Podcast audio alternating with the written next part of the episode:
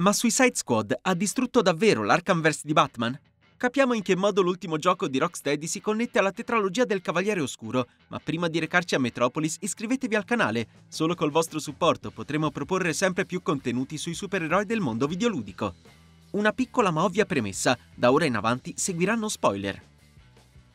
Suicide Squad Kill the Justice League è ambientato a 5 anni dall'incerto finale di Batman Arkham Knight, in una metropolis che da tempo ha visto gli eroi più potenti della Terra unirsi sotto il vessillo della Justice League. A colmare almeno parzialmente gli spazi vuoti della linea temporale dell'Arkhamverse ci pensa una delle prime location che visiteremo nei panni degli scapestrati protagonisti del titolo, una delle poche a risultare davvero intriganti.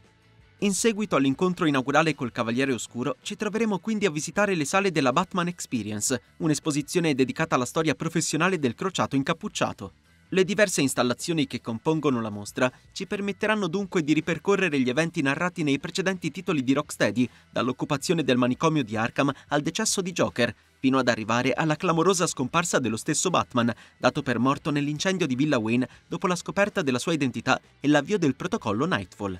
Le registrazioni a corredo dei diorami della Batman Experience rendono piuttosto chiaro come, negli anni successivi alla sua presunta dipartita, Bruce Wayne abbia continuato a vigilare su Gotham nei panni di una versione ancora più terrificante del suo alter ego, la figura fiammeggiante vista nel finale di Arkham Knight, per poi riemergere dalle ombre come nuovo membro della Justice League all'apparenza per intercessione di Superman. Il resto della storia ci viene raccontato tramite alcune registrazioni recuperate dalle forze dell'Argus e incluse tra le voci sbloccabili del codex di Suicide Squad. All'arrivo di Brainiac sulla Terra, i membri della Justice League si sono riuniti per valutare come rispondere alla minaccia dell'entità aliena.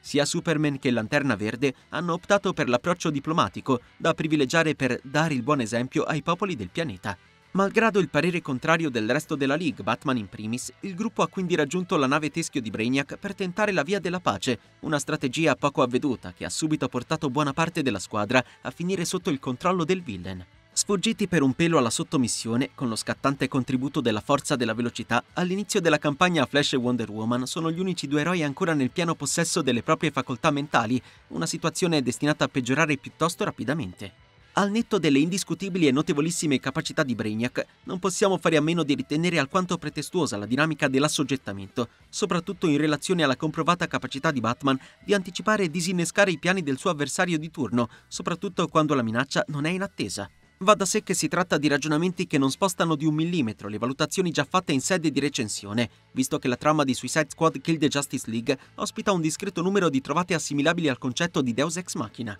Insomma, è andata così.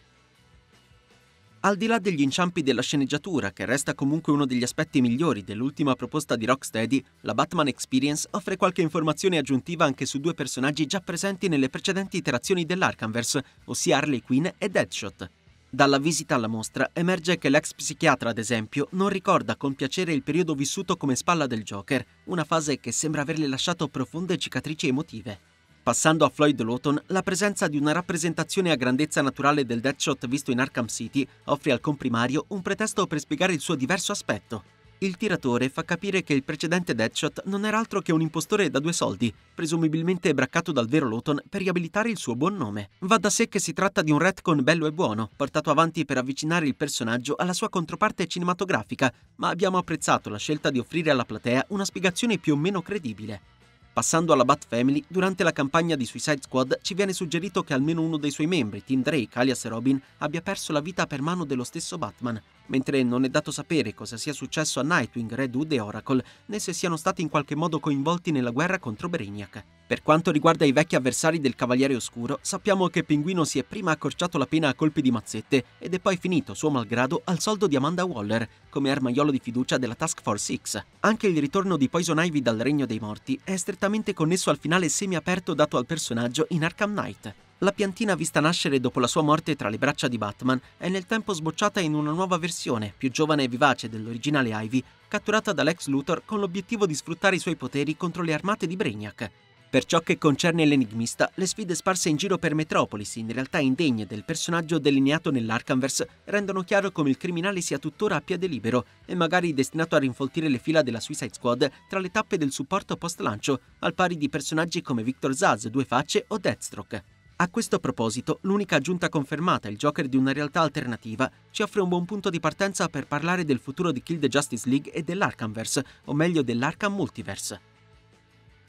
Il modo brusco con cui Kill the Justice League fa calare il sipario sui più famosi eroi della DC, abbattuti e scherniti senza appello, è certamente uno degli aspetti più criticati tra quelli in seno alla proposta narrativa di Rocksteady. Nella realtà dei fatti, la condotta sprezzante della Task Force X è perfettamente in linea con la loro caratterizzazione. Tuttavia l'assetto carente delle boss fight e la totale mancanza di epicità nella rappresentazione degli ultimi momenti di Batman e compagnia, in contrasto con la giusta dignità concessa a Wonder Woman, hanno fatto legittimamente storcere il naso a una buona quota della platea. C'è da dire che l'annientamento della Justice League potrebbe essere sovvertito in qualsiasi momento in virtù di un espediente che, negli ultimi anni, è diventato sostanzialmente endemico nel mondo dei cinecomic, sì, parliamo del dannato multiverso. In coda alla campagna di Suicide Squad scopriamo infatti che il nostro Brainiac è solo il primo di una piccola legione, ciascuno proveniente da un angolo diverso del multiverso DC. Questa rivelazione non solo fornisce a Rocksteady un escamotage concettualmente valido ma strutturalmente pigro per articolare l'endgame del gioco, ma apre la strada al possibile ritorno di uno qualsiasi degli eroi uccisi.